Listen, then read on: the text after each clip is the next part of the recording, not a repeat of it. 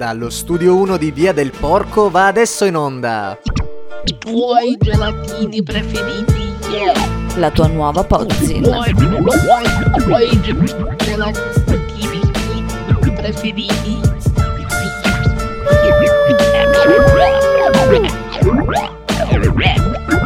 Giornalismo. A volte il sentimento che stupisce di più è proprio lo stupore. Anzi, forse lo stupore non è neanche un sentimento, ma poco importa. Lunedì ad Ankara si è tenuto un incontro ufficiale tra il presidente turco Erdogan e i vertici dell'Unione Europea.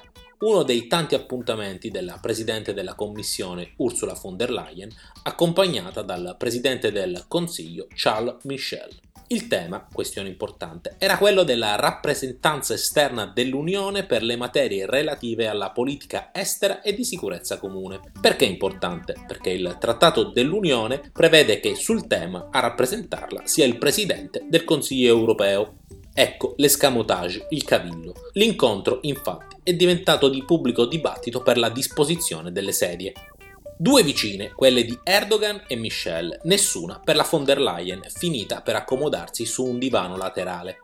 Sessismo bello e buono per l'opinione pubblica. Difficile dire il contrario, anche perché il soggetto si presta. Il sultano Erdogan, a cui il travestimento da uomo della democrazia non interessa, è già stato protagonista di uscite chiare sulla figura femminile, buona per fare la mamma e poco più, con i movimenti femminili che accusano una carenza di diritti e libertà negli ultimi anni in Turchia. Che strano, da un dittatore totalitarista di stampo conservatore non c'era da aspettarselo. Il dibattito però non può rimanere sulla questione Erdogan. Chiaro che il turco abbia relegato la von der Leyen volutamente, attaccandosi al fatto che il tema fosse di competenza del Presidente del Consiglio e non della Commissione. Non può rimanere perché Erdogan e i suoi comportamenti non possono più stupire. L'ufficio stampa della Commissione dichiara che nessun sopralluogo era stato effettuato, se non dai colleghi del Consiglio, che però non commentano, ma fanno filtrare come dal punto di vista meramente formale del tema Michel fosse la figura più alta in carica.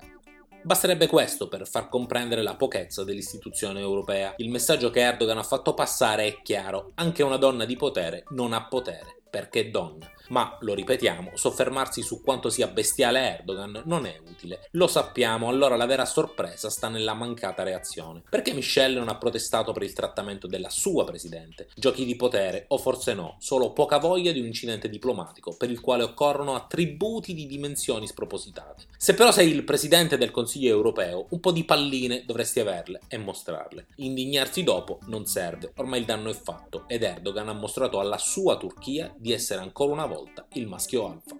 L'imbarazzo della von der Leyen era palese, anche lei però è rimasta seduta senza abbandonare l'incontro. Avrebbe dovuto? Forse sì, perché la vera lotta contro animali di tal fatta passa da gesti eclatanti. Nessuno l'ha difesa, non deve essere difesa la Presidente della Commissione europea, perché la vera parità di genere sta nell'eliminare questa sindrome del cavaliere. Doveva incazzarsi lei per prima e scatenare il giusto casino per una delle forme di maleducazione istituzionale più pure. Un fallimento diplomatico, evidente, di entrambi, con l'aggravante, per Michel, di non rispettare il membro più importante del suo Parlamento. Come detto, infatti, da Erdogan non ci si aspetta nulla. Altro errore, poi, quello strategico. L'escamotage di Erdogan non poteva non essere messo in conto. Per questo motivo, in incontri diplomatici così delicati, bisogna vincere la battaglia della strategia. Una o l'altro, così da togliere a Erdogan la possibilità di giocare con la dignità altrui. Certo, se poi lo fai giocare restando a guardare,